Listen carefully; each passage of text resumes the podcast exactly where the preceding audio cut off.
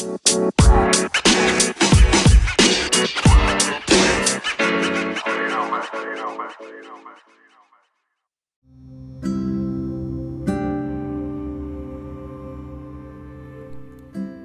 balik lagi bareng aku Leo di Berbagi Inspirasi. Kali ini aku mau bercerita tentang sebuah dongeng. Dongeng yang sudah aku baca sejak SD Dongeng ini sederhana Tapi memiliki arti yang mendalam buat aku pribadi Mungkin beberapa dari kalian sudah mendengar kisahnya Dongeng ini berjudul Tiga Babi Kecil dan Serigala Eits, sebelum bercerita kita kenalan dulu yuk sama pemerannya Aku si sulung. Aku si tengah. Aku si bungsu. Aku serigala. Dahulu kala hiduplah tiga ekor babi. Si sulung sangat malas dan selalu mengabaikan pekerjaannya. Si tengah sangat rakus, nggak mau bekerja dan kerjaannya hanya makan saja. Si bungsu tidak seperti kedua kakaknya. Dia anak yang rajin dan suka bekerja. Suatu saat karena mereka sudah dewasa, mereka harus hidup mandiri dan membuat rumah masing-masing. Si bungsu berpikir, rumah seperti apa yang akan didirikannya. Si sulung tanpa mau bersusah payah membuat rumahnya dari jerami. Si bungsu berkata, "Kalau rumah dari jerami nanti akan hancur bila ada angin atau hujan." Oh iya ya, kalau begitu, aku akan membuat rumah dari kayu saja, supaya jika ada angin, aku akan selamat. Kata si tengah. Setelah selesai, si bungsu kembali berkata, Kalau rumah dari kayu, walau tahan angin, tetap akan hancur jika dipukul. Si kakak menjadi marah. Ah, kau sendiri lambat. Membuat rumah dari batu batamu itu pun kau tidak selesai. Awas kau dimakan oleh serigala. Si bungsu bertekad akan membuat rumah dari batu bata yang kuat dan gak gampang goyah dengan angin atau mungkin bahkan serangan serigala. Malam pun tiba. Pada saat bulan purnama, si bungsu telah selesai membuat rumahnya yang dibuat dari batu bata. Keesokan harinya, si bungsu mengajak kedua kakaknya untuk pergi ke sebuah taman. Mereka berada di sana seharian. Menjelang senja telah tiba, mereka pulang. Dan dalam perjalanannya, tiba-tiba seekor serigala membututi mereka. Ah, aku akan memakan babi yang malas yang tinggal di rumah jerami itu, kata serigala.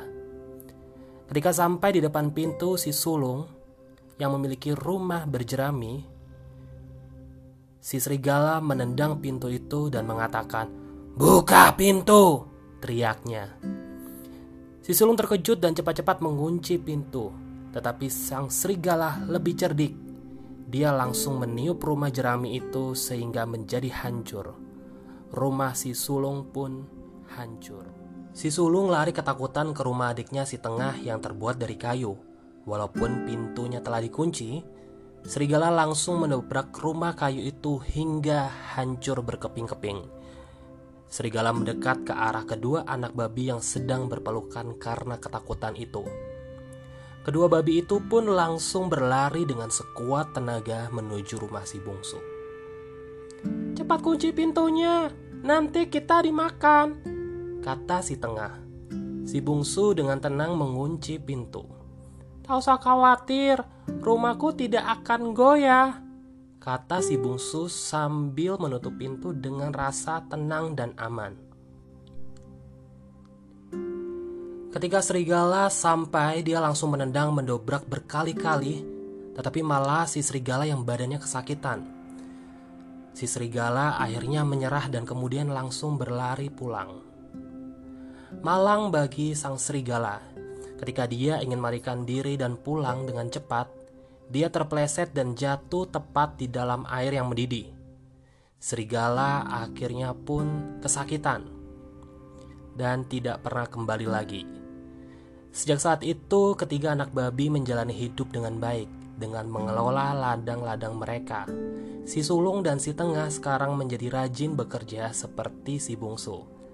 Akhir cerita ini ketiga anak babi ini hidup bersama dengan bahagia dan sang serigala pun tidak pernah datang kembali. Ya begitulah kisah tiga babi dan serigala.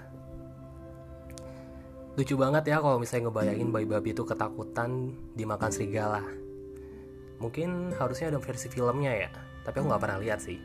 Nah, uh, hal yang aku dapetin dari kisah ini ada dua. Yang pertama tentang si bungsu.